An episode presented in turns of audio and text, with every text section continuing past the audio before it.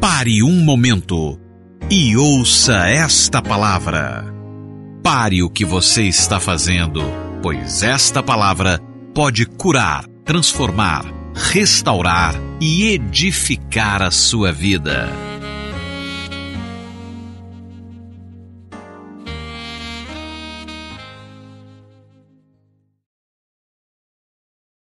Pastor, amém? Pede silêncio agora, não vamos conversar.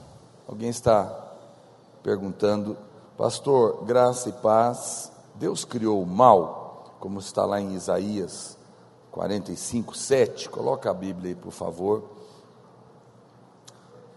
Isaías 45, 7. A Bíblia fala: Eu formo a luz e crio as trevas, faço a paz e crio o mal. Eu, Senhor, faço todas estas coisas. É muito importante você, sempre que você lê um versículo na Bíblia, é, que você não compreende claramente, nunca interprete ele imediatamente com base no que está, às vezes, aparente.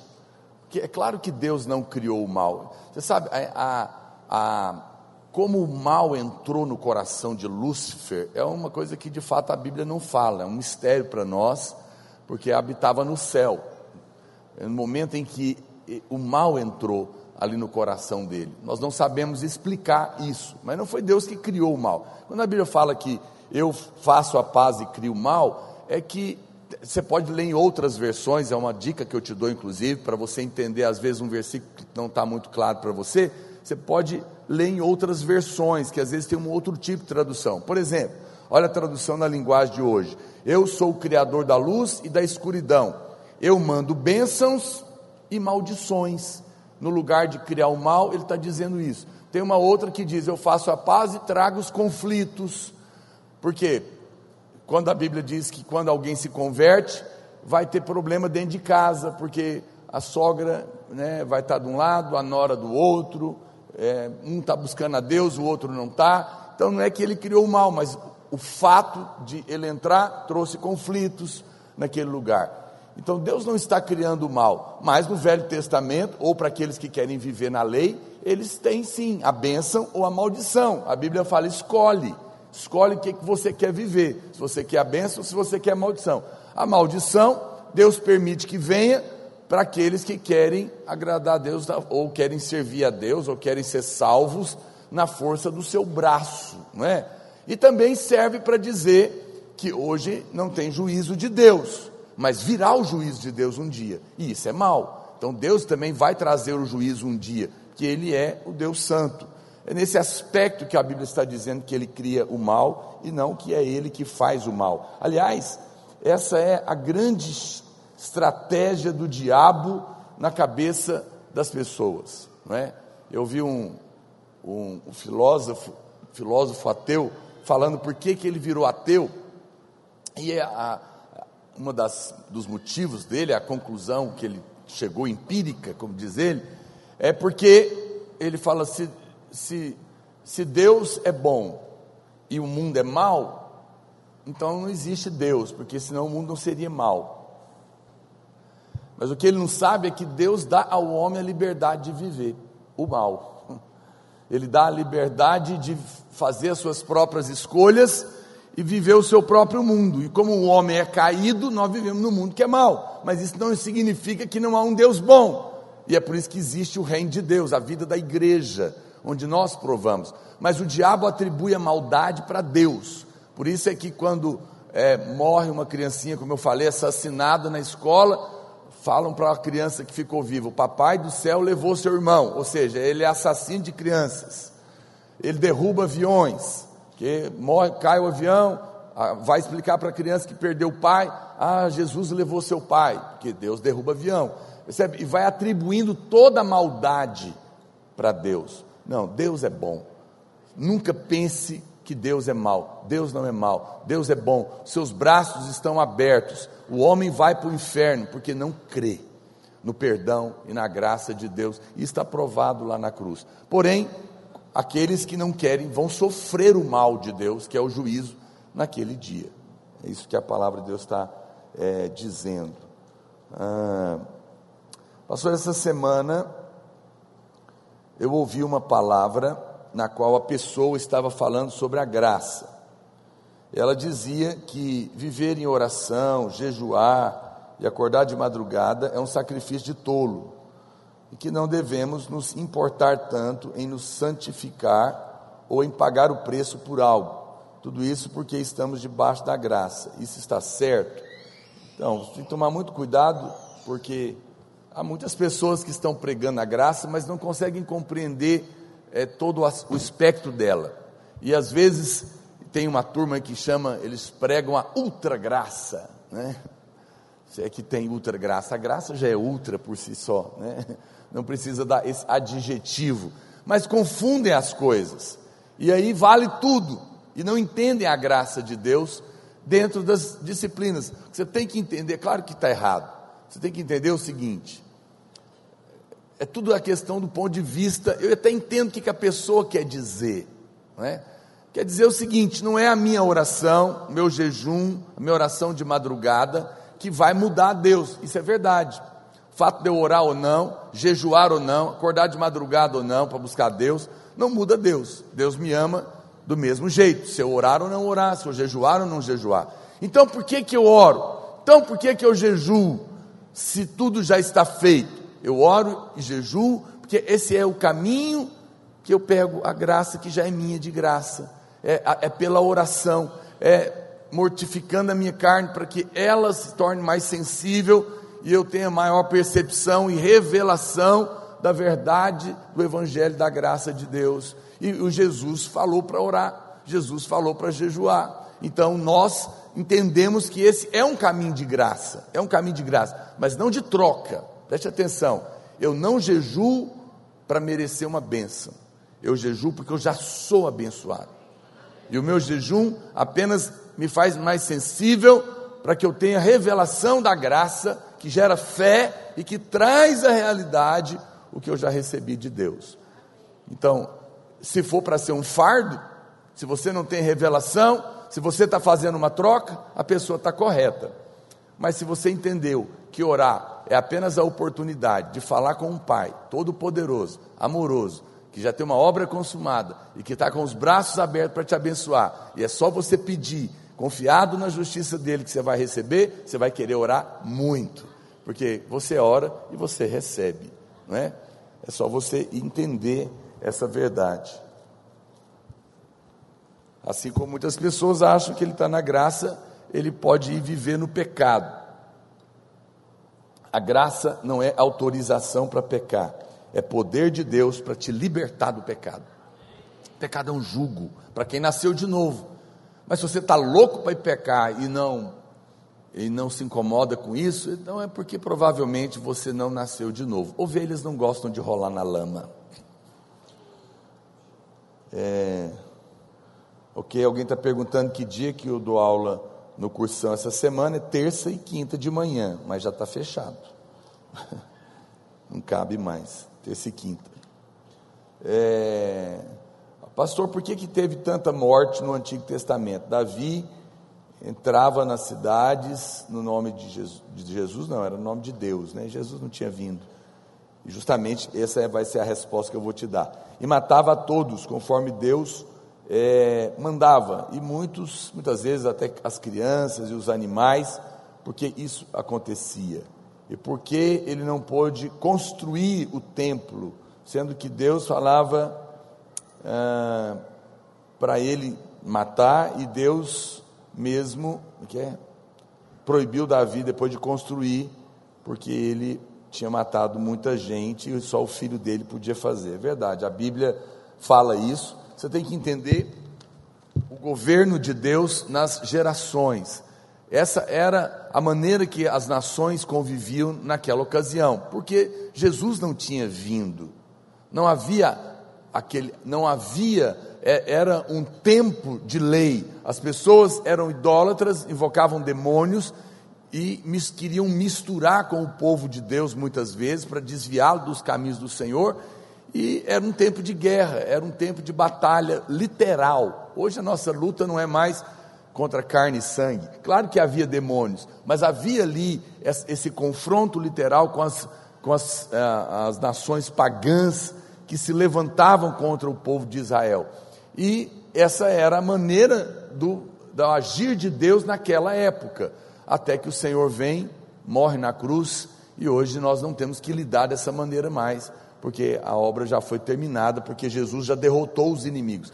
Davi não podia, no entanto, construir a casa de Deus, porque a mão dele estava suja de morte, de guerra, que tinha que ser feita, que não era, não tinha outra maneira.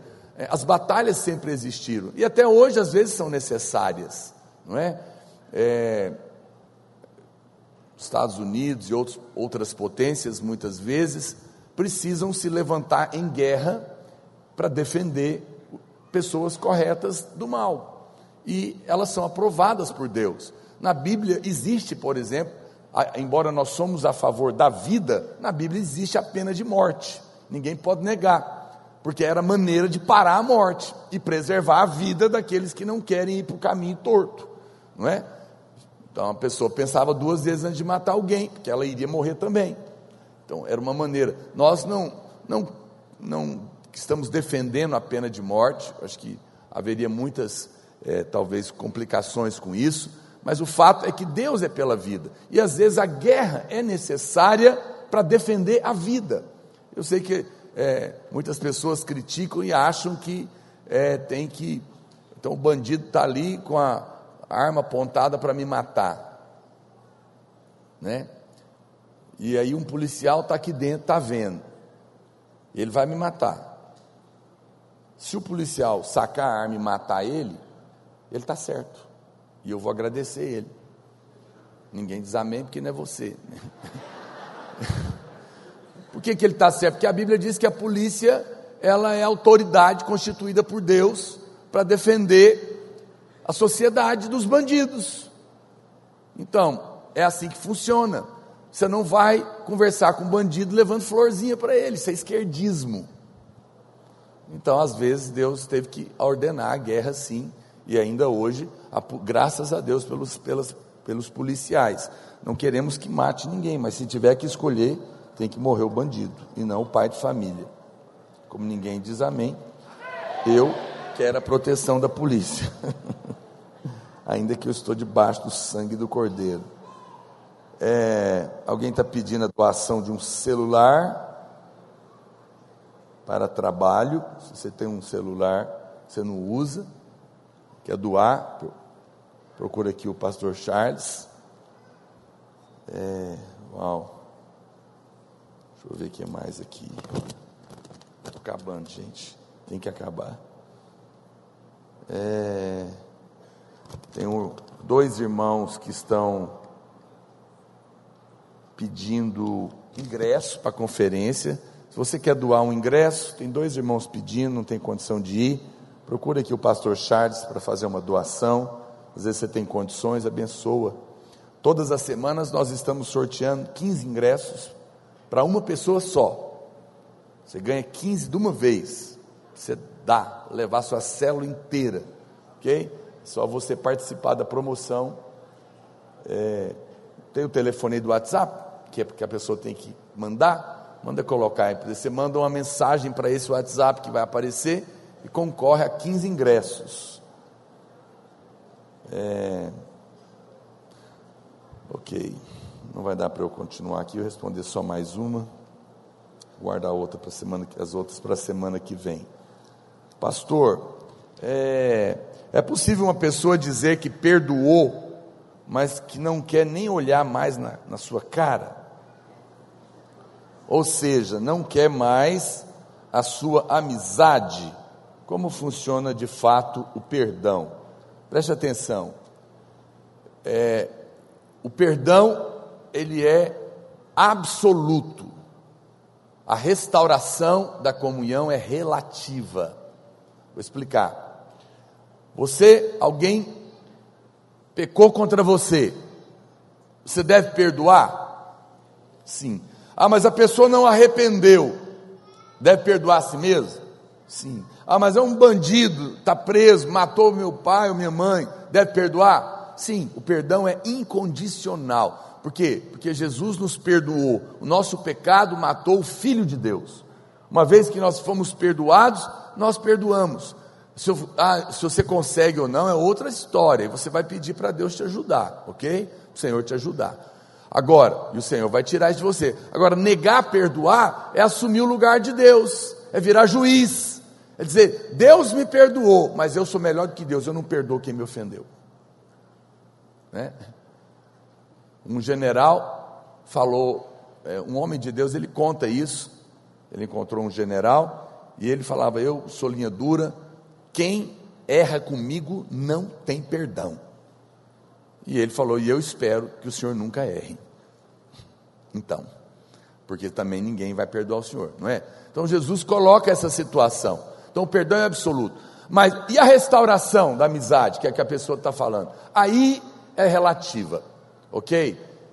Ah, por exemplo, houve o perdão, mas a pessoa que errou não arrepende, não tem que restaurar a amizade, porque não houve um arrependimento, está perdoado, mas não tem amizade. Agora, e pastor, mas e se a pessoa arrependeu?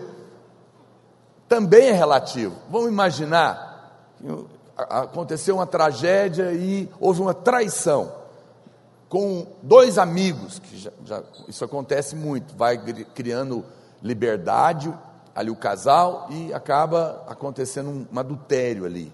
E aí aquela confusão, perdoou, o outro pediu perdão, arrependeu, chorou, deve perdoar? Sim. Aí a pergunta é: esse casal deve manter amizade com o outro casal, mesmo tendo arrependido? Não, por uma questão de coerência, uma questão de ambiente, uma questão de tentação. Percebe? Então aí é o bom senso, não é? E também a pessoa fala: Eu te perdoei, às vezes não é esse o caso, mas eu não estou disposto, não estou aberto a manter a amizade como eu tinha com você. A confiança vai precisar ser restaurada, às vezes demora um pouco, você tem que ter paciência, mas o perdão faz bem para você mesmo. Semana que vem eu respondo mais perguntas. Ok. Quero compartilhar é, a palavra de Deus com você nessa noite.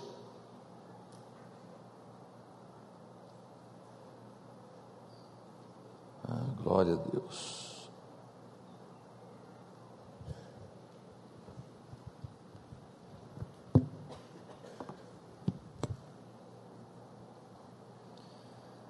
Amém. Hoje eu quero dizer para você a respeito de falar a graça, de pregar a graça. Alguém pode falar, pastor, mas eu não sou pregador. Não, sim, você é. Todos nós é, falamos, todos nós, de uma certa maneira, pregamos, porque nós conversamos com as pessoas no trabalho, na escola, na família. Então você lida, você fala uns com os outros. E é nesse aspecto que eu quero compartilhar com você. Ou seja, você tem recebido a mensagem do Evangelho da graça, do favor imerecido de Deus, do perdão, do amor, do sangue do Cordeiro, da libertação que essa verdade traz na vida de cada um de nós. E Deus deseja que você seja um canal que prega, que transmite, que fala dessa verdade. Eu tenho, é, e, e não só nos relacionamentos, mas que você também compartilhe aquilo que você tem recebido.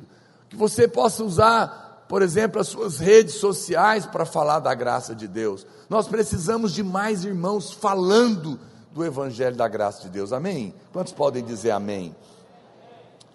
É, agora, pregar a graça de Deus exige que você, primeiro, obviamente, prove dessa verdade de uma maneira mais profunda.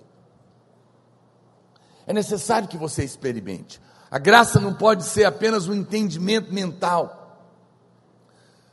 A graça precisa ser uma experiência no seu coração. Muitas vezes você já tem entendido a graça, mas precisa crer para que essa verdade afete o seu coração e a sua vida. Para que quando você abrir a sua boca, não saia lei, mas saia graça. A Bíblia fala que a boca fala do que vai no coração. Qual que é a tendência natural do homem? Falar a lei. A tendência natural é condenar. A tendência natural porque nós, o homem é caído e vem de um mundo meritocrata, é questionar, é colocar para as pessoas condições, exigências, é, o esforço do homem para cumprir os requisitos de Deus. É, uma, uma pergunta que me fizeram aqui é a diferença entre religião e religiosidade. Né? A religião é tudo aquilo que nós falamos de Deus, pregamos sobre Deus, cantamos sobre Deus, mas Deus não está lá.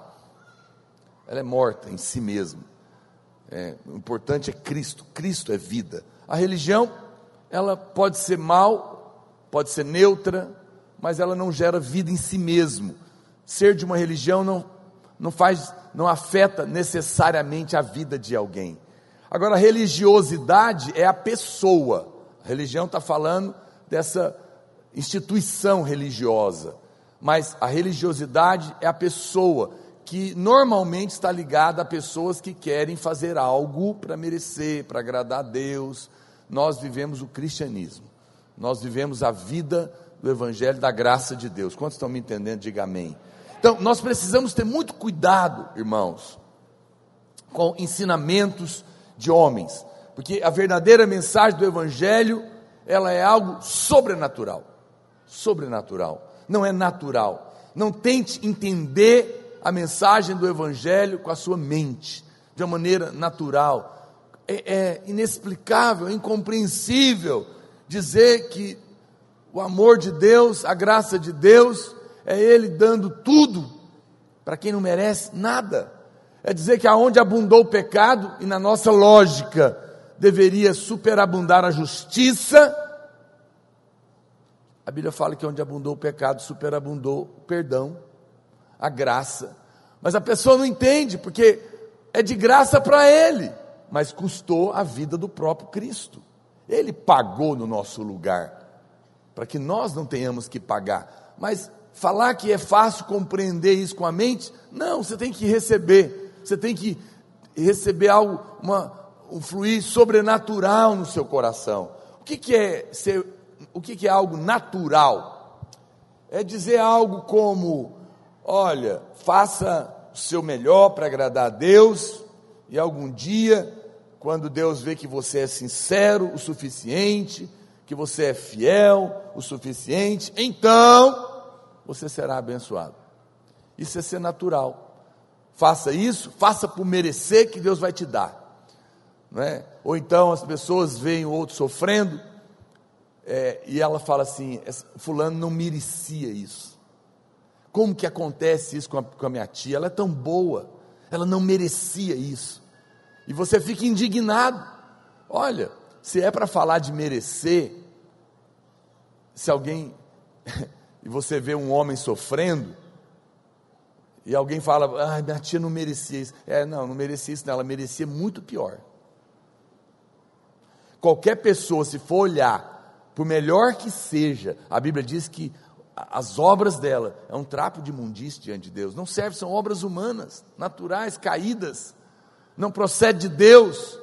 O homem é mau em si, na sua carne não habita bem nenhum. Então, eu sei que você fica com dó e você fala, não merece. Não, não merece, não, merece pior. Todo homem nasceu caído, merece o inferno. Mas a graça de Deus é que Jesus foi no inferno no nosso lugar.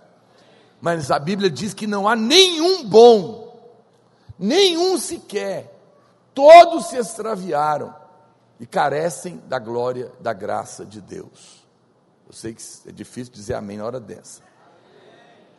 Porque na sua cabeça tem alguém que é bom, mas não tem. Ah, não, mas eu sou bom, eu aceitei Jesus. A Bíblia fala: não há quem busque a Deus. Não foi você que me escolheu, eu te escolhi, diz o Senhor. Você só creu porque Jesus te pegou. Te deu fé para você crer, moveu no seu coração e você se converteu. Caso contrário, você não, não estaria aqui também. Foi Deus que abriu os seus olhos, meu irmão. Não, não caia nessa tolice de achar que tem alguém. Não tem. Isso é ser natural. É achar que eu posso fazer algo para merecer. Mas e o sobrenatural? Sobrenatural é quando Deus diz que eu sou justo em Cristo, mesmo que eu ainda não estou vendo a justiça em mim. mesmo que eu não estou vendo. Preste atenção. Tem muitas coisas que não estão claras ainda, que você não está vendo, mas que não muda o fato. Aquilo que você vê não determina de fato quem você é. Você é o que Deus estabeleceu, que Deus falou que você é. É isso. Alguém pode dizer para o seu pai: Eu não me sinto seu filho, não posso fazer nada. Você é fato, você nasceu de mim, está dentro de você. Você tem o meu DNA, eu te, eu te gerei com a sua mãe, não tem como escapar isso, é uma verdade. Mas às vezes tem filhos que não se sentem, porque estão andando pelo sentimento. Então, é, alguém, eu, eu sempre uso esse exemplo, crianças às vezes né, mexem com fezes, no vaso, bagunça, mas eu pergunto, são porcos? Não, estão tendo um comportamento porco, mas não significa que são. Vão crescer e vão manifestar o que de fato são, amém? Aquele comportamento não determina quem ela é, porque se o comportamento determina, então não é gente. Mas quando ela cresce, ela aparece de fato quem ela é. Hoje, o seu comportamento, às vezes, parece que ainda não, você não consegue ver a justiça de Cristo, a retidão de Cristo, a santidade de Cristo, a, né, a vida de Cristo ainda completamente fluindo em você. Mas isso não muda a verdade, você é filho de Deus, você é justo em Cristo, e à medida que você caminhar, essa justiça vai aparecer porque você está crescendo. Mas é necessário que você creia no que a palavra de Deus está dizendo. Quantos estão me entendendo podem dizer amém. Então, pregar a graça é pregar algo invisível, que somente pode ser recebido pela fé. Eu gostaria de compartilhar com você nessa noite cinco atitudes que vão guardar você para você não sair da graça. A graça é o lugar do favor imerecido de Deus. Se você ficar aí, vai fluir graça na sua vida. E você não vai sair para a lei. Porque a dificuldade dos irmãos é essa. Você quer andar pelo que você vê, mas a graça só é vista pela fé. Eu fico vendo as pessoas acreditam mais em cientista do que em Deus. Não, porque esses ossos desse dinossauro têm 10 milhões de anos. Eu falo, quem contou? Ao carbono 14. Um cientista diz que o carbono 14 mediu 10 milhões de anos e você assinou. Se, se, se, alguém fala, cientista falou, é a mesma coisa de dizer Deus falou. Ninguém tem coragem de questionar cientista. Cientista não é Deus, não, irmãos. Diga amém. Está vendo? Não deis crédito, diz a Bíblia, a qualquer espírito. Os irmãos precisam ser mais incrédulos para com o mundo. Os irmãos acreditam, pôs na internet, a revista não sei o que falou, o, uh, o site tal escreveu, a fonte é segura. Fonte segura? Fonte segura é Bíblia é a palavra de Deus que não pode mentir. Acredite na palavra de Deus, se Deus falou é suficiente, não é? Não, ah, eu não, mas eu não estou vendo. Deus trabalha com a verdade. O fato diz, estou doente. A verdade diz, Jesus levou na cruz a doença. Eu vou ficar com a doença, eu vou ficar com a verdade, não vou ficar com o fato da doença. Assenta-te à minha direita. Descansa, entrega, creia, até que eu ponha os seus inimigos debaixo dos seus pés. Os inimigos na guerra já foram vencidos, lembra do exemplo? Na guerra, no, no passado, os reis saíam à guerra. O inimigo era derrotado, o mensageiro avisava: Ó, oh, terminou a guerra, vencemos o inimigo e capturamos o rei. O outro rei vencedor sentava e esperava a, até que aquele rei, que já estava derrotado, não seria, já estava, eles acorrentavam ele e traziam ele, e colocavam ele deitado, acorrentado, e o rei vencedor como sinal de vitória, colocava o pé em cima das costas dos reis derrotados. É daí que vem a expressão, porque eles entendiam muito bem isso. E o Senhor fala a Jesus, o Pai fala: assenta-te à minha direita, até que eu ponha os seus inimigos debaixo dos seus pés. E a Bíblia fala que nos fez assentar com Ele nos lugares celestiais. Jesus já terminou a obra. Eu pergunto: os inimigos todos, inclusive doença, miséria, morte maldição, já foram derrotados no campo de guerra?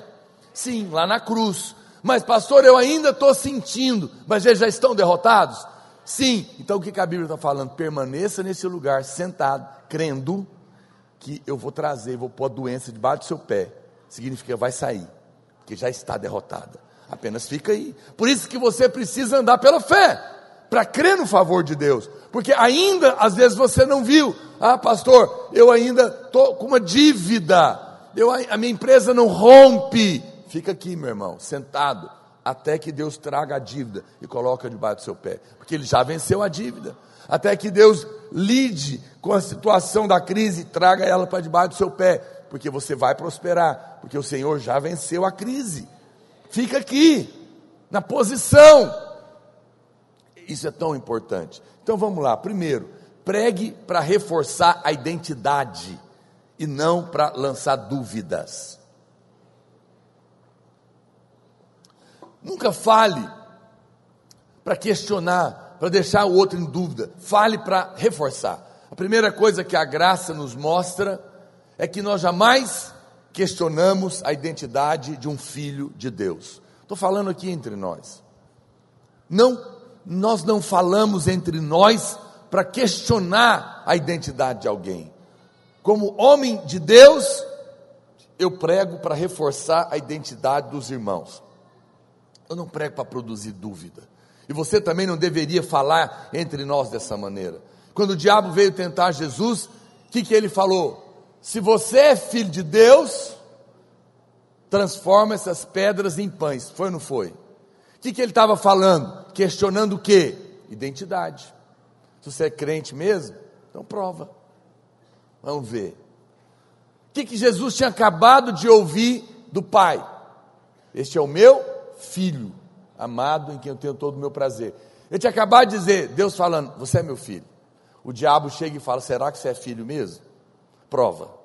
Quantas vezes irmãos não estão questionando um ao outro, estão colocando dúvida se o outro é mesmo ou não é, é abençoado ou não é, é favorito, é vencedor ou não é, será que você é vencedor? Será que você não é? Será que é isso? Será que é aquilo? Estão questionando, e ao fazerem isso, estão fazendo a mesma pregação do diabo.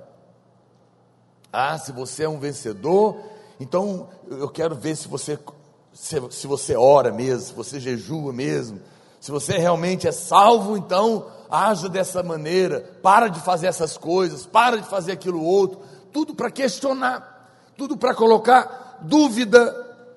Isso é usar a mesma estratégia do diabo. Mas quando nós pregamos o evangelho da graça, nós reafirmamos a identidade. Nós ajudamos você a crer naquilo que muitas vezes você mesmo duvida.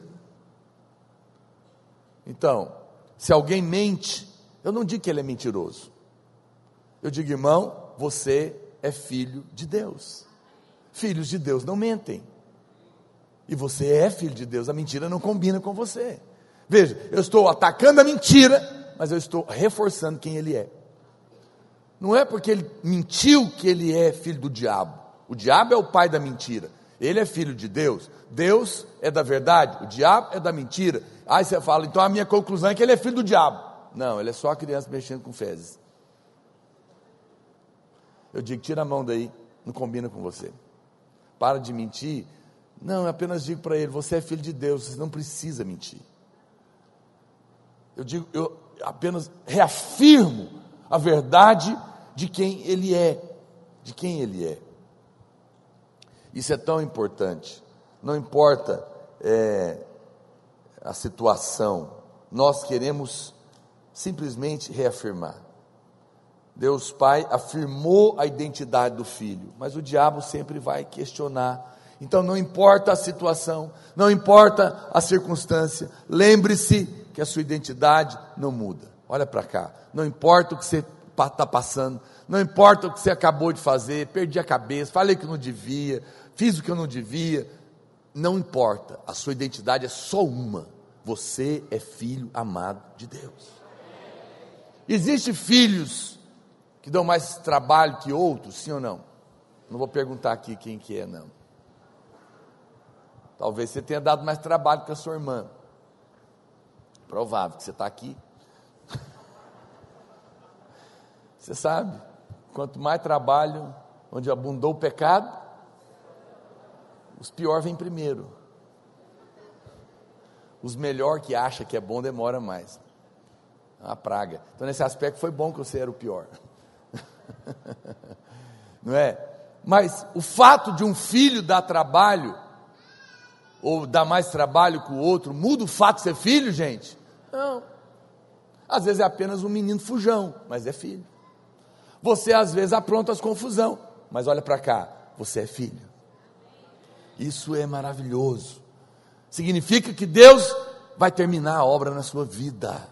Por isso você tem que ficar em paz. Eu errei. Não vai mudar nada. No amor tem espaço para o erro.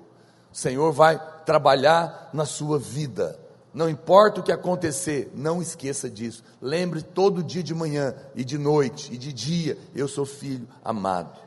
Nunca deveríamos questionar a nossa identidade. E nem a identidade dos irmãos. Não são coisas como fracasso ou uma eventual derrota, uma dificuldade que define alguém.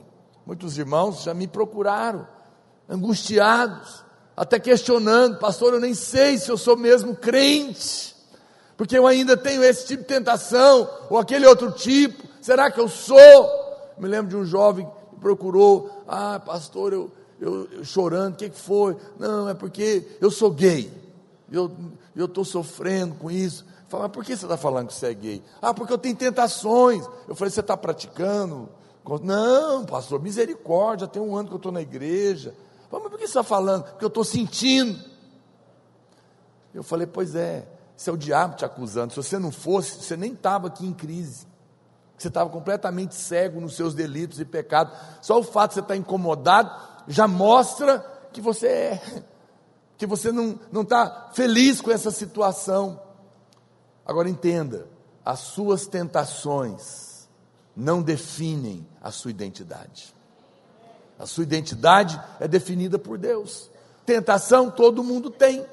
Eu falo, você está tentado com homem. Você não é um homossexual por isso. Assim como o irmão que está tentado a prostituir não é um adúltero, não é um promíscuo. Ele apenas é tentado na promiscuidade. O outro é tentado roubar lá alguma coisa do patrão, mas ele não roubou, mas está tentado. Ele é um ladrão? Não, ele apenas está tentado. Ele é filho de Deus. Quem está me entendendo?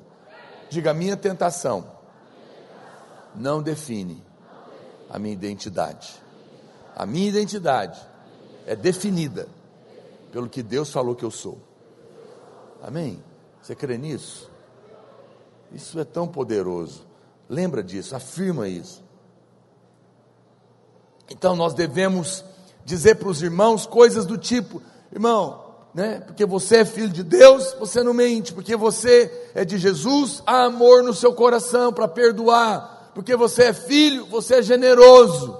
Eu não vou dizer você você é avarento, você é maligno, que você não odeia. Não, eu falo para afirmar, afirmar. Nós não dizemos apenas você tem que perdoar, você tem que amar, você tem que ofertar. Não, eu digo, você vai ofertar, sabe por quê? Porque você se parece com seu pai você é filho de Deus, você é generoso. Você vai perdoar. Eu, eu não falo, você tem que perdoar. Eu digo, irmão, eu tenho certeza que vai perdoar, porque o amor já foi derramado no seu coração. Você é filho, você vai conseguir. Eu afirmo ele. E assim a, nós edificamos a igreja. Uma base fundamental da nova aliança é entender que você foi colocado numa obra que já está terminada. Tudo aquilo que diz respeito à nossa redenção foi terminado lá na cruz, quando o Senhor disse: está consumado. Eu e você não podemos acrescentar nada a essa obra, tudo já está pronto. Apenas nós vamos descobrindo, apenas nos vai sendo revelado. Lá no Velho Testamento, Deus criou o homem e colocou ele no jardim. O jardim do Éden é uma alegoria da obra consumada. Eu pergunto, quando Adão chegou lá, já tinha árvores, animais e rios? Tinha ou não tinha? Adão foi criado depois que tudo estava pronto, sim ou não? Estava. Ele não tinha que fazer mais nada, tudo já estava criado para ele. A única coisa que a Bíblia disse o que? Agora guarda e cultiva. Cultiva e protege, não é? Só isso. Não precisava fazer mais nada. Não, a Bíblia fala que quando Deus tirou o povo de Israel do Egito, do deserto, estava levando eles para Canaã, ele falou: oh, vocês vão chegar lá, vocês vão encontrar casas prontas, mobiliadas, com carro na garagem. Versão atualizada. Mas é isso que a Bíblia está dizendo mesmo, que as casas já estavam prontas, com mobílias, as plantas, as vinhas já estavam plantadas, as lavouras estavam plantadas, os poços já estavam cavados, cheios de água, as casas já estavam prontas, eles tudo estava pronto, porque Canaã é a obra consumada. Você prefere, você não tem que fazer mais nada. Quando a graça, isso é tão maravilhoso, eu não tenho que fazer para merecer nada, já está tudo pronto, é só pegar pela fé. Isso é tão incrível. Por isso é que eu digo para você que é sobrenatural. Não dá para entender com a mente, é preciso crer. Deus colocou o homem nesse jardim e falou a mesma coisa. Foi Deus que plantou, foi Deus que fez a obra. Eu creio que Deus trouxe a igreja hoje na mesma posição. Nós não somos chamados para terminar a obra, nós fomos introduzidos nessa obra pronta e nós apenas cultivamos e guardamos. Só isso. Para que o homem pudesse cultivar e guardar, o Senhor disse que ele deveria dominar e sujeitar a criação. E hoje também nós recebemos autoridade para sujeitar os demônios, as circunstâncias, e nós guardamos esse ambiente da graça de Deus. Quantos podem dizer amém? Veja, o homem do diabo é fazer com que o homem saia dessa posição de obra consumada. Ele quer tirar você desse lugar. Agora, nós fazemos isso guardando e cultivando essa obra que está terminada. Não, nós não somos chamados para terminar. O, o alvo do diabo é tirar você desse lugar. Era tirar o homem do jardim do Éden. E como que ele fez isso? Ele tentou o homem a se tornar o que ele já era. ele falou: ele falou para Eva: se você come da árvore do conhecimento, que você vai ser igual a Deus. Mas eles já eram igual a Deus, porque a Bíblia diz que Deus tinha feito eles a imagem semelhança. Olha o que ele estava dizendo. Faça isso que você vai se tornar. Mas ele já era. Não é isso que o diabo continua fazendo? Você já é justo, ok? Mas o diabo coloca na sua cabeça: ora, jejua, paga um preço que você vai se tornar justo seja correto, não erre, que você vai se tornar justo. Ele está tentando tirar você da posição que você já é, fazendo uma proposta para você tentar ser outra coisa, coisa mais louca. Ele está tentando fazer você ser o que você já é, porque ao fazer isso, ele te convence que você não é. Eu sou, presta atenção, eu sou justo, porque eu já estou em Cristo, amém? Presta atenção, você está aqui, ó, nessa posição, você é justo. Por quê? Porque eu estou em Cristo e Jesus já cumpriu tudo que tinha que cumprir. Só que o diabo quer te convencer de que você não é. Aí o que, que ele faz? Ele fala: você não é justo, mas você pode se tornar. É só você cumprir essa e essa e essa e essa condição. Você parar de fazer isso, parar de fazer aquilo, não rapa, não espicha, não encolhe, não, né? não ensaboa. Então, aí você vai conseguir. Porque ele sabe que na sua força você nunca vai conseguir. Então ele quer te levar para isso. Quando você é convencido, é, eu preciso ser um crente, eu para ser crente vencedor mesmo, não, falta demais, eu realmente eu preciso fazer mais isso, fazer mais aquilo, fazer aquilo outro, parar com isso, parar com aquilo, e vai virando um fardo na sua cabeça. Quando você acredita nisso, o diabo te coloca na posição de cá. Ele fala, você é até salvo, mas para você ser vencedor, você vai ter que fazer isso, isso e isso. Coloca um monte de regras. Quando você aceita, embora você é justo, você acreditou que não é e agora vai tentar, na força do seu braço, ser. Só que não é possível. E aí vira um fardo. É isso que a religião, a irmã me perguntou, faz. Coloca fardos nas costas das pessoas. Todo, olha, presta atenção, uma per, da pergunta que a irmã fez: o que, que é a religião? Toda, toda religião, sem exceção, inclusive a dos crentes, está baseado em fazer algo para merecer receber a benção. É troca. Toda religião está baseada em troca. O evangelho da graça não tem troca. É Deus dando tudo para quem não merece nada. Por isso toda religião amarra fardos. Não pode isso, não pode aquilo, não toque nisso, não toque naquilo outro, faça aquilo assim, faça assado. E aí então você vai receber fardos que vão sendo colocados, porque o diabo quer tirar você desse lugar. Hoje o inimigo tenta fazer a mesma coisa, ele quer que você duvide que você já é, para que então você tente se tornar, pela sua força, naquilo que Deus diz que você é. Agora, quando você faz isso, você despreza a obra consumada e você decai da graça. Então o irmão ligou para o pastor Luiz, um jovem, tempo atrás, muito mal, porque tinha masturbado. Ele ligou. Estou mal, estou angustiado, pastor, eu tento vencer esse pecado, não consigo, misericórdia, não sei nem se eu sou crente, aquela luta toda. Você acha que ímpio está preocupado com isso? Não, o irmão é crente, por isso que ele está em luta. O que, que eu faço? O pastor Luiz falou, então tá, vamos fazer alguma coisa aqui agora. Ele falou, você acabou de pecar, foi, gorinha. Aí ele falou, levanta a mão, que você pecou. e fala assim: Eu sou justo. Aí ficou mudo. Alô? Alô? Oh, estou aqui, pastor. Fala, irmão. Não consigo. Fala, eu sou justo. Seu pecado não define a sua identidade. Você é apenas um filho que errou, mas você é filho. Você, é, essa é a sua identidade. Aí, com muita luta, o irmão falou: Eu sou justo. Fala mais alto. Eu sou justo. Mais alto. Eu sou justo. Aí o pastor perguntou O que você está sentindo agora? Aí ele falou: Eu estou sentindo que eu sou um hipócrita.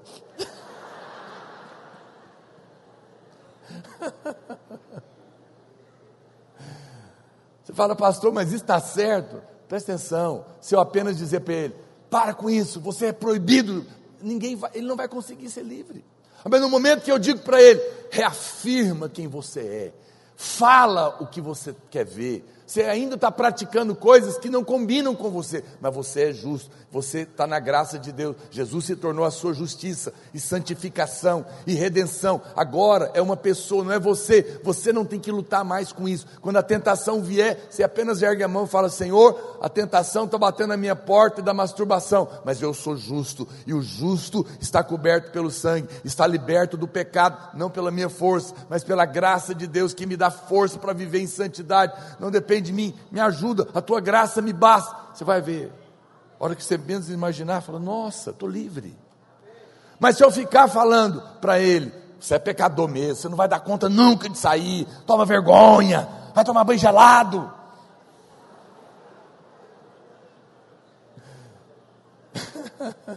ele não vai conseguir vencer. Por quê? Porque está na força dele. Mas quando eu falo, para de tentar, pede a Deus a graça porque você é justo.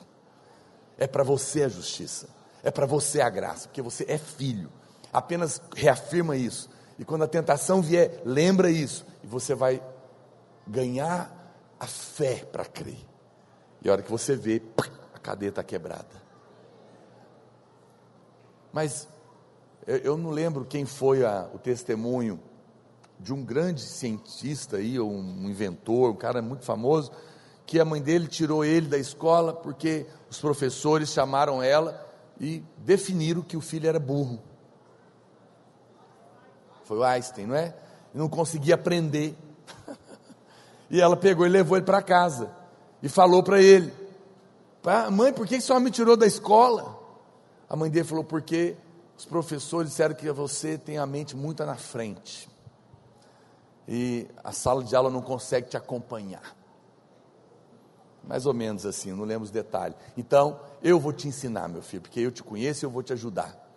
E ele cresceu acreditando que a mãe dele falou. A mãe dele tirou ele do ambiente que dizia outra coisa e se tornou o que ele foi. Presta atenção, verdade, não é pensamento positivo no nosso caso. A verdade é o que Deus falou que você é. Você pode não estar tá vendo ainda, mas ela há de se manifestar à medida que você crê. Por isso, não saia desse lugar, não saia da posição, amém? Segundo, pregue o que Deus faz por nós, não pregue autoajuda. Oh, eu tenho uma, uma birra com autoajuda. Os pastores adoram autoajuda. Os videozinhos de autoajuda estão inflamados nas redes sociais. Alguém outro dia mandou um videozinho legal para ajudar é, a ter disciplina. Né? Faça isso, não perca seu tempo, faça aquilo, o tempo vai passar, faça aquilo outro. Eu falei, eu fiquei esperando. Eu falei, cadê Cristo? Tudo eu tenho que fazer. Eu não, eu não quero fazer mais nada. Eu não sou preguiçoso, não, é porque tudo já está feito. Eu apenas entro na obra que ele já fez. Mas as pessoas, cinco passos para melhorar o seu casamento. Mas na hora da raiva esquece os passos, tudo trupica no passo. E cai em cima da mulher. Não tem cinco passos, tem Cristo no casamento. Tem a graça na hora da raiva. Senhor, vontade de matar esse homem. Mas eu sei que eu não devo, que eu não quero ir para a cadeia. Mas eu não consigo, Senhor. Me alcance com a sua graça. Senhor, acalma você. Senhor, vence a cobra dentro de você. Aleluia. Isso é maravilhoso. Mas as pessoas querem reformar o homem, querem te ajudar a ser reformado. Não tente. Por que você fica acusado? Porque você tenta emagrecer e não consegue. Aí, agora eu toquei no ponto, né? Nevrálgico da lei. Mas você sabe, fala para Deus: Senhor, olha aqui. Nós lá em casa a gente vive de dieta, mas a gente vive quebrando a dieta. Os irmãos não deixam, né, amor? Era um doce para nós hoje, meu Deus do céu. Como é que é o nome daquilo? Não sei o que de suspiro. Morango, chantilly, leite condensado. Ah, meu Deus do céu, complicado demais. Mas fala para o Senhor, Senhor, eu estou louco para comer esse negócio. Eu sabe que eu estou precisando emagrecer, eu não consigo, me alcança com a sua graça. Isso, isso é poderoso, sério, Deus vai te ajudar. Se você clamar para a graça, ela vai te ajudar. Senhor, a Bíblia fala que o meu poder se manifesta onde? Sua fraqueza é a comida? É a picanha, é o doce. Então o poder de Deus pode manifestar aí. Acredite em mim, em todas as áreas. Mas a alta ajuda quer fazer você conseguir. Presta atenção. Alta ajuda é tentar o homem fazer por si mesmo. Graça é falar para o homem: você não é capaz, eu vou fazer por você. Você apenas clama e crê. Quando o anjo veio anunciar o nascimento do Senhor, ele disse que o seu nome era Yeshua, Salvador. Ele não é que ele veio nos ensinar um caminho para ser salvo, ele veio para nos salvar. Ele mesmo é a nossa salvação. E essa é uma diferença entre lei e graça. Quando nós pregamos a lei, nós dizemos às pessoas que elas precisam fazer isso, fazer aquilo, para conseguirem algo. Mas quando nós pregamos a graça, nós falamos do que o Senhor faz por nós. Quando temos uma crise, como eu falei no casamento, nós não pensamos que precisamos de um Salvador. Ah, eu estou na crise do meu casamento. Você pensa o quê? O que, que eu preciso fazer para salvar meu casamento? Essa é a lei. Mas o Senhor fala: você não é capaz de salvar seu casamento. Fala comigo, eu vou salvar seu casamento. Veja, imagina que você está afogando, está afogando no alto mar. Aí o bombeiro chega e você está lá, ele saca um livrinho, ele falou: ó, oh, meu último livro sobre como aprender a nadar em cinco passos.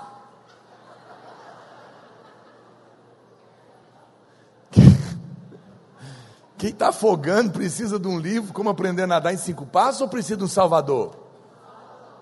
Meu amado, as pessoas não precisam de autoajuda para emagrecer, para ter disciplina, para largar de ser fofoqueiro, para vencer a masturbação, para conseguir isso, para conseguir aquilo outro, para liderar, para ser organizado, para lidar com dinheiro, que mais? Tanta coisa que a gente precisa, que a gente falha, não é?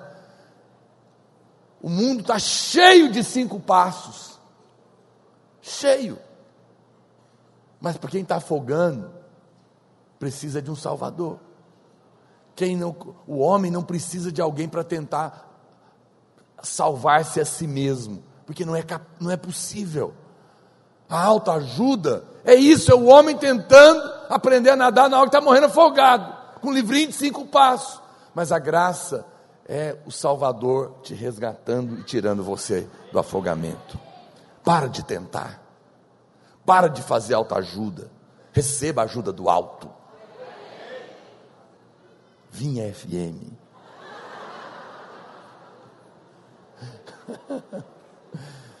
e é verdade, é de propósito que nós fazemos isso, porque é uma coisa. O pastor Luiz estudou cinco anos de psicologia, parou o curso seis meses antes. Tem gente que vem aqui aconselhar com ele, falando, eu queria aconselhar com o senhor, porque eu fiquei sabendo que o senhor fez psicologia.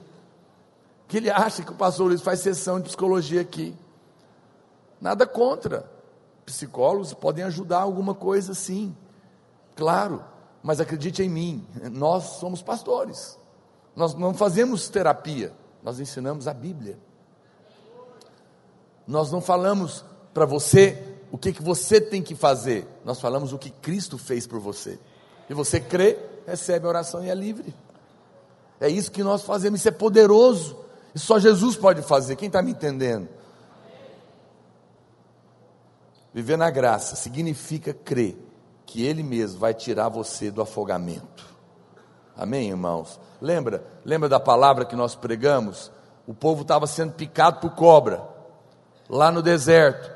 E eles pediram: tira as cobras. O Senhor falou: não, levanta uma cobra de bronze na ponta de uma haste. Quem olhar para ele, o veneno das cobras perde o efeito. O que, que as pessoas queriam? Queriam fazer alguma, olha para cá, queriam fazer alguma coisa para resolver o problema. Vamos criar uma campanha de, de matar cobras, uma fábrica de porrete que mata cobra, células, campanha morte às cobras. Deus falou: não vou tirar a cobra, você está preocupado com o problema. Eu já venci as cobras. É como, sabe, Deus olha para um outro prisma. Vamos imaginar que alguém aqui chegasse e de repente nos trancasse aqui dentro e fechasse todas as saídas com cimento, tijolo, nós estávamos trancados aqui dentro. E aí a gente começa a clamar: Deus, derruba as muralhas. O Senhor já derrubou uma vez as muralhas de Jericó, derruba essas paredes. Deus fala: não vou derrubar a parede, eu vou dar um corpo glorificado para vocês atravessarem ela.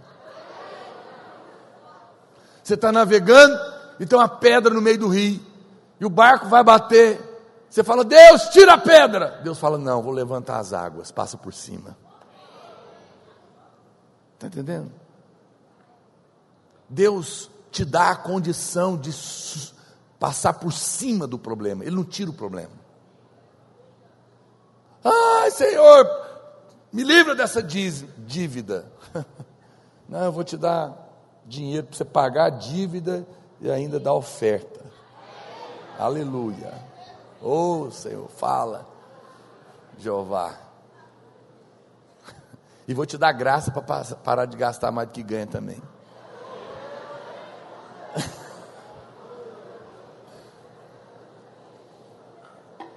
Aleluia. Terceiro, pregue para trazer uma expectativa confiante e não para gerar medo. A vontade de Deus é que tenhamos uma forte expectativa de que coisas boas estão para acontecer. Ele não se agrada quando você acorda de manhã esperando castigo do céu. Deus se agrada quando você acorda de manhã e está esperando coisas boas. Como que você acordou hoje? Com uma maravilhosa expectativa de bênçãos ou com um coração apreensivo com medo. Amanhã, segunda-feira, qual é a expectativa do seu coração? É que Deus preparou coisas boas ou para você é mais uma segunda-feira brava? Acabaram com a segunda-feira. Segunda-feira é um dia que ninguém quer viver. É ou não é? É um dia de demônios. E você aceitou isso. Porque você não tem esperança, não, não consegue ter expectativa de coisas boas na segunda. Mas você é o único que pode ter isso. Porque você tem o Senhor. Para você a segunda-feira não é brava mais. Porque ela já foi vencida lá na cruz do Calvário. Como que pode ser brava se o Senhor, que, que é o vencedor, está vivo? Eu tenho expectativa de coisa boa. Porque o meu Deus é bom. Não viva com expectativa de coisa ruim. A Bíblia fala que o Deus da esperança nos enche de gozo e de paz no nosso crer para que sejamos ricos de esperança pelo poder do Espírito Santo. Lembra, a palavra esperança para nós não é a esperança do mundo. O que é esperança para o mundo? O mundo é assim: ah, vamos ver, quem sabe dá certo. Isso é a esperança do mundo. Ele tem dúvidas. A nossa esperança, olha para cá, não é vamos ver o que que dá, porque a obra já está terminada. Se a obra está terminada, eu estou esperando algo que pode ser que dá certo ou não? Não. Para mim já deu certo. Por quê? Porque a vontade de Deus já está feita. Já está resolvida, Ele está trazendo a, a, até que seja colocado debaixo dos meus pés.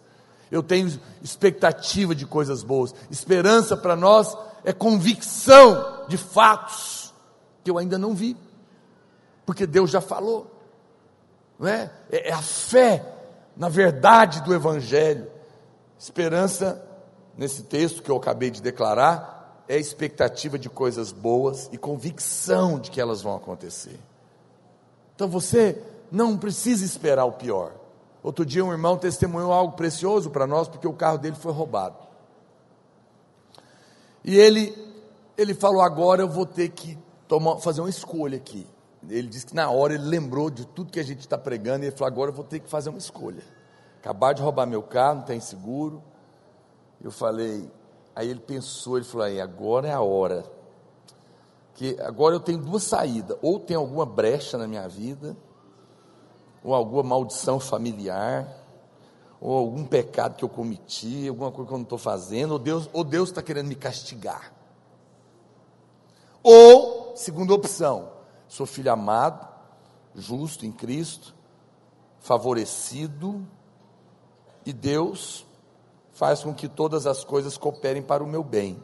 É o que os pastores estão pregando, eu vou ficar com essa, essa opção aqui. Aí ele disse que ele pensou, no que que, que que eu posso ganhar com o meu carro ser roubado? O que, que pode ter de bom nisso? Para eu ter fé aqui. Ele disse que pensou, ele disse que na hora veio no coração dele: Eu vou te dar um carro novo. Na hora, ele disse que sentiu. Ele falou: Então foi isso. O diabo roubou e Deus vai me dar um novo. Passaram, ele disse que não, acho que não deu 30 dias. Aconteceu um milagre lá e ele estava andando de carro zero. Porque ele creu. Ele creu no favor, ele fez a escolha. Ele esperou coisa boa de Deus. Ainda que às vezes na hora não dá para entender os porquês de Deus. Às vezes Deus diz não aqui porque tem um sim muito maior ali na frente. Às vezes Deus nos para aqui para não morrer na próxima esquina. Você está achando ruim, não é? Perdeu o avião, mas você não sabe o que, que tinha ali na frente. É interessante isso. A esperança da salvação é a expectativa confiante de que coisas boas estão por vir por causa da nossa salvação. Hoje, o seu coração será cheio de esperança. Você será feliz e tudo te irá bem. Tudo te irá bem. Preste atenção. Se eu colho o que eu planto, que esperança há para mim? Se eu herdo a maldição dos meus antepassados, como que eu vou viver em paz? Não é, não é assim que dizem? Aqui se faz, aqui se paga, aqui se planta, aqui se colhe. É verdade, só quero te contar que todas as pragas que você plantou, Jesus já colheu na cruz por você. Você aprontou, mas Ele pagou no seu lugar. Eu sei que você fica enlouquecido com isso, mas é isso que os presos lá no Sepaigo estão entendendo. Mereciam o inferno, ainda que estão na cadeia, estão crendo no perdão de Deus, porque Jesus pagou no nosso lugar. Não tente explicar o amor, receba o amor, receba a esperança genuína.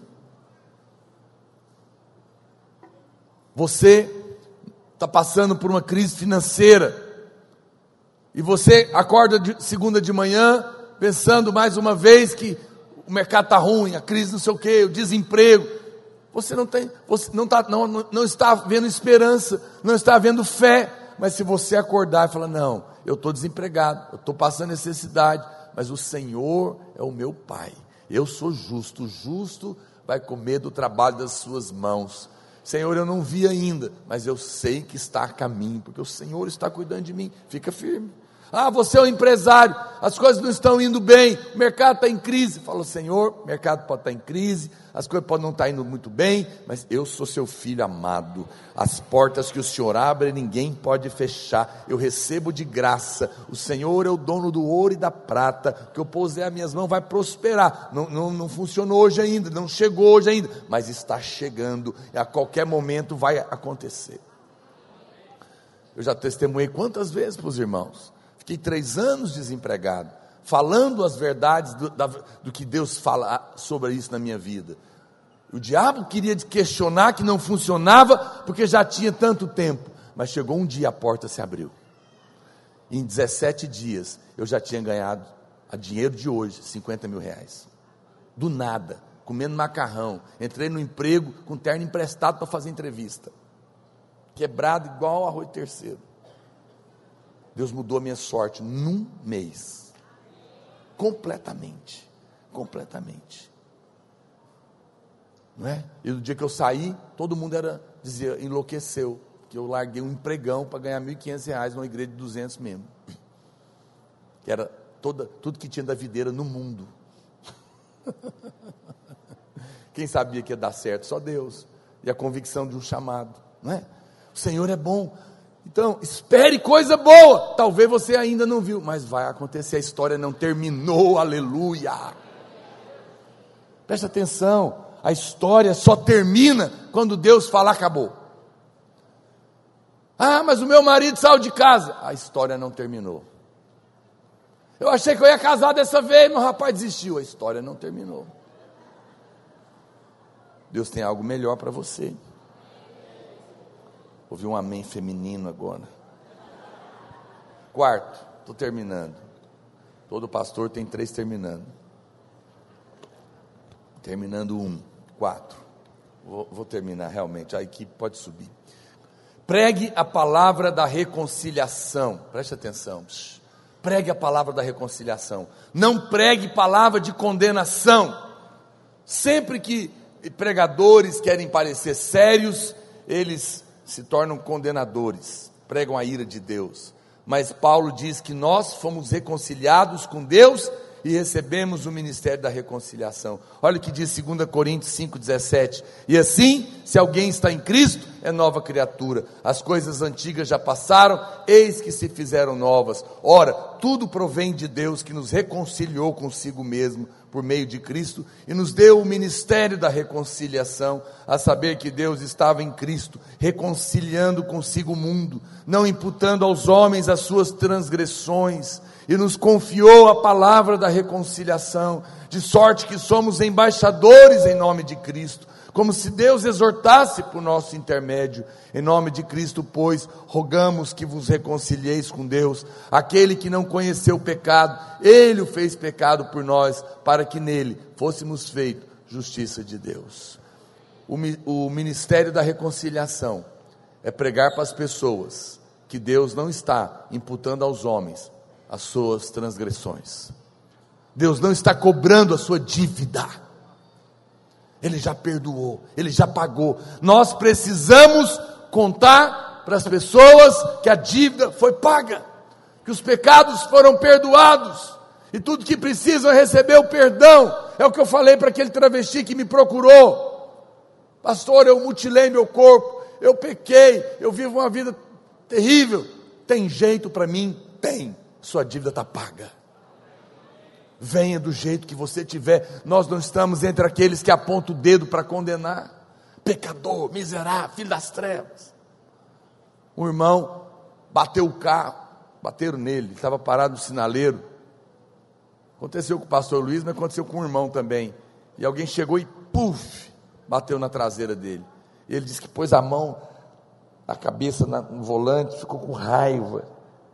Pensou: ah, eu vou descer, vou falar umas verdades para esse sujeito. Ele disse que na hora o Espírito Santo, que estava com ele no carro, falou para ele: Quais as verdades você vai falar? Eu vou falar que ele é um filho das trevas. E ele disse que sentiu Deus falando: será que não tem uma verdade um pouco mais profunda? E era uma mulher, e ela estava morrendo de medo. E ele disse que desceu com aquela luta interior, e que chegou na hora, na frente, ele não conseguiu brigar. Ele falou assim: a senhora está bem? Está passando bem? Aconteceu algum problema? Só machucou? Ela tampou chorar né? Porque achou que ele ia brigar com ela. Mas ao invés de falar, né? já viu gente fala assim, que eu sou assim, eu falo na cara. Vou falar umas verdades para o meu marido. Vou falar umas verdades para minha mulher. Vou falar umas verdades para o meu pai. Vou falar umas verdades para o meu amigo. Vou falar umas verdades para o pastor. Qual verdade você vai falar? Que condena ou que perdoa? Não fale para condenar, fale para abençoar, fale para perdoar. O que, que é lei? É falar o que a pessoa tem que fazer para merecer, não é? O que, que é graça? É falar o que o outro não merece. Por que, que pais têm dificuldade de elogiar filhos? Porque o menino não merece. Pastor, mas ele não merece o elogio. Essa é a hora de elogiar. Não é ser falso. Não é ser falso. Mas é falar as coisas boas. Muitas vezes, um ou outro filho meu, às vezes tirou nota ruim. Como que eu falava? Pois é, muito bem, elogie agora. Você está curioso, né? Você queria saber como que o seu pai devia falar para você quando você tira nota vermelha. Você fala, não, pastor, fala, está gravando, vou levar essa, essa palavra para ele ouvir. Então, eu dizia, meu filho, você é tão inteligente. Você tem a mente de Cristo. Você tem a sabedoria do alto. Você é um filho amado. Essa nota não combina com você. Você não precisa tirar nota vermelha, porque você é sábio. Quando você quer as coisas, você consegue. Mas eu tenho certeza que foi um apenas um relapso. Eu sei que isso vai mudar porque você é capaz. Porque você, você é isso, você. Veja, o cara saiu de lá até inchado, com a nota vermelha. É melhor que. Mas eu muitas vezes cresci, minha família não conhecia o Senhor. É lei. O que, que eu ouvia? Você é burro, não vai dar nada na vida, não estuda, vagabundo, você é vergonha. Quem, vai, quem que vai virar alguma coisa na vida ouvindo isso? Não é? Não. Fale. Fale para edificar. Não fale para condenar. Quem está me entendendo? É possível sim. Hoje, se Deus hoje, alguém falou no passado, veio, muitos anos atrás, um pregador veio aqui e ele falou: se Deus não condenar essa geração, ele vai ter que pedir perdão para Sodoma e Gomorra que essa geração é pior que Sodoma e Gomorra. Mas sabe o que nós acreditamos? É que se Deus condenar essa geração, Ele vai ter que pedir perdão para Jesus, porque Ele vai estar dizendo que o que Jesus fez não valeu. Ele não está aqui para condenar, nem nós, nós estamos aqui para salvar. Eu não estou aqui para falar para aquela pessoa que me procurou. Ah, agora você está morrendo, você vem aqui. Não. Não importa. Venha do jeito que você está. Você errou muito. Há muito perdão para você. Você deu muita cabeçada. O Senhor recebeu a coroa de espinho no seu lugar. As suas mãos derramaram sangue. Ele deixou a sua mão ser furada. Há perdão para você. Não há pecado grande demais que Jesus não possa perdoar. Não há pecado sujo demais que o seu sangue não possa lavar. Eu sinto essa palavra para alguém aqui nessa noite. Alguém entrou aqui, você cometeu um pecado terrível. O Espírito Santo está mandando te falar: há perdão para você. O Espírito de Deus está mandando falar para você o que você fez não é maior do que o que o meu filho ofereceu na cruz para você. Te disseram que não tem saída, mas o Senhor está dizendo: Eu te trouxe aqui hoje. Você teve dificuldade de chegar aqui, mas eu te trouxe para te falar. Há perdão para você. Eu paguei no seu lugar o que você fez. Apenas receba. Essa é a palavra de perdão para você. E hoje você vai encontrar salvação. Por último,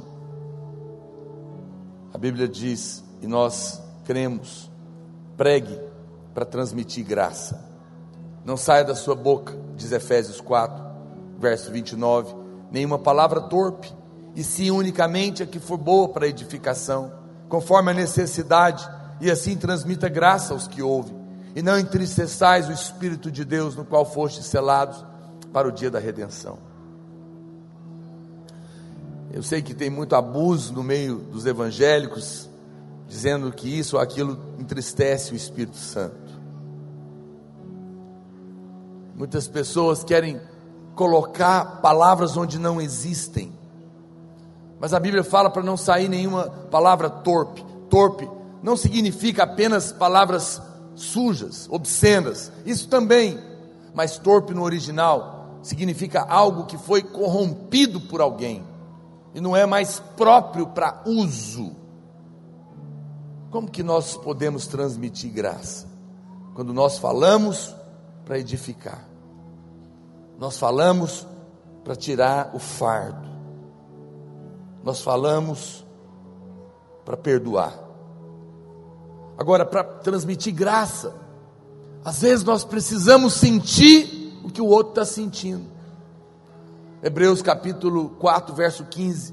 A Bíblia diz: Porque não temos sumo sacerdote que não possa compadecer-se das nossas fraquezas. Antes foi ele tentado em todas as coisas à nossa semelhança, para, mas sem pecado. Acheguemos-nos, portanto, confiadamente junto ao trono da graça, a fim de recebermos misericórdia e acharmos graça para socorro em ocasião oportuna. Olha o que diz Isaías, capítulo 63, verso 9. Coloca para mim. Isaías, Isaías, Isaías. Isaías, olhe para mim. 63, 9. 63, 9. Em toda a angústia deles, foi ele angustiado, e o anjo da sua presença o salvou, pelo seu amor e pela sua compaixão ele os remiu e tomou e os conduziu todos os dias da sua antiguidade. Que coisa! A Bíblia está dizendo que ele ficou angustiado, porque os irmãos estavam angustiados. Sabia? Você está preocupado. Eu sei que você fica preocupado se é, ah, é o piercing na língua que entristece o Espírito Santo, é a música não sei o que que entristece o Espírito Santo. Nós estamos preocupados com tanta coisa, mas eu vou te contar o que, que de fato entristece o Espírito Santo, segundo esse texto. Quando você fica triste, o Espírito Santo fica também, porque ele não quer que você fique triste. Ele entra na sua dor. Deus, quando foi fazer, se você olhar na Bíblia, você vai perceber isso. O povo morava em tendas. Deus falou: Eu quero morar num tabernáculo, numa barraca. E sabia que o tabernáculo tinha a mesma projeto de arquitetura das casas daquela época? Lá nas, nas, nas, nas tendas dos judeus, tinham também três partes: onde ficavam as crianças, onde ficava a família e o quarto do casal. Ele fez a tenda com o ato, o santo lugar e o santo dos santos. Depois, eles mudaram. E agora moravam em casas de tijolo. Aí Deus falou: então agora faz o templo também, que eu quero morar no mesmo jeito. Deus sempre quis se identificar. Até o dia que ele quis se identificar tanto, virou homem. E veio morar dentro de nós. Para sentir o que a gente sente. E nos tirar dessa angústia. Quando você, talvez você está aqui nessa noite, você está sofrendo. A Bíblia diz que Deus sente o que você está sentindo. Ele sente a sua dor. E é por isso que ele tem compaixão de você. É por isso que ele te consola. É por isso que ele te salva. É por isso que ele estende a mão. Porque ele te ama, sabe o que você está sentindo e tem compaixão de você. Quero convidar você a ficar de pé. Em todos os nossos sofrimentos, o Senhor sofre conosco. Isso se chama amor. E a expressão maior dessa verdade foi lá na cruz, onde ele sofreu toda a condenação. Ele é o bom pastor que veio nos apacentar. E Apocalipse 7,17 diz: Pois o cordeiro que se encontra no meio do trono os apacentará e os guiará para as fontes das águas da vida, e Deus lhes enxugará dos olhos toda lágrima. Deus quer enxugar as lágrimas da dor, do pânico, do medo, do desespero, da depressão, da dívida. Hoje, Ele não está aqui para te condenar. Deus não está zangado com você. Ele ama você. Os seus erros não são maior do que o amor dele. Receba dessa palavra, mas fale dela também para os seus amigos. Fale para os seus parentes estende a mão para alguém e fala: tem jeito, vem, vem para cá, tem jeito para você. Quero fazer duas orações. Se você entrou aqui nessa noite e você está cansado de conjuntos de regras para tentar resolver problemas da sua vida e reconhece que o que você precisa é de um Salvador é como alguém que está se afogando e não aguenta mais. Você não precisa de regras religiosas. Você precisa de um Salvador. E se você apenas erguer as suas mãos para Ele e falar: Pai, eu aceito o que o Senhor fez na cruz por mim. Eu quero a tua salvação. O Espírito Santo vai te alcançar hoje. Vai perdoar os seus pecados e vai mudar a sua sorte. Erga suas mãos para Ele. Repete essa oração comigo. Fala, Senhor Jesus, eu reconheço que pequei e que tenho errado muitas vezes, mas hoje eu aceito o seu perdão, eu aceito que o Senhor pagou por mim com a sua própria vida, com o seu sangue, lá na cruz, o Senhor pagou a minha dívida, e eu aceito, eu aceito o Senhor como meu Salvador, como Senhor da minha vida. Aceito o seu perdão, a sua salvação e a sua paz no meu coração, no nome de Jesus. Amém. Amém. Senhor, que essas vidas possam sentir o toque do Senhor nessa noite. Toca, Senhor, e traz a sua salvação. Nós te pedimos em nome de Jesus. Mas também Quero que você erga suas mãos. Se você entrou aqui e não tem conseguido ter esperança de coisas boas, de dias melhores, o Deus da esperança está aqui. E o Senhor vai te dar essa graça para que você espere dias melhores. Não como alguém que vai ver se vai dar certo, mas a certeza de que a obra já foi terminada. Senhor, eu abençoo os meus irmãos. E eu oro para que o coração deles seja cheio, sejam cheios de expectativas de coisas boas, porque o Senhor já venceu lá na cruz, e todo fardo, toda maldição, toda miséria, toda morte já foi removida, e eu declaro paz, alegria, boas expectativas no coração deles. Eu declaro que cada um aqui será usado para transmitir essa graça. Nós vamos proclamar ela nesta cidade.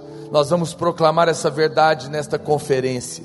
E por onde nós andarmos, nós anunciaremos que há um Deus que está com os braços abertos e pronto para nos salvar, para a glória do seu nome. Em nome de Jesus. Amém. Deus abençoe os irmãos. Seja muito mais edificado com as milhares de palavras que temos disponíveis para você. Entre em contato conosco e peça a sua. Entregamos também em sua casa ou trabalho. 3941 8852 e 9621 4531 ou no nosso e-mail ministério da palavra videira arroba gmail.com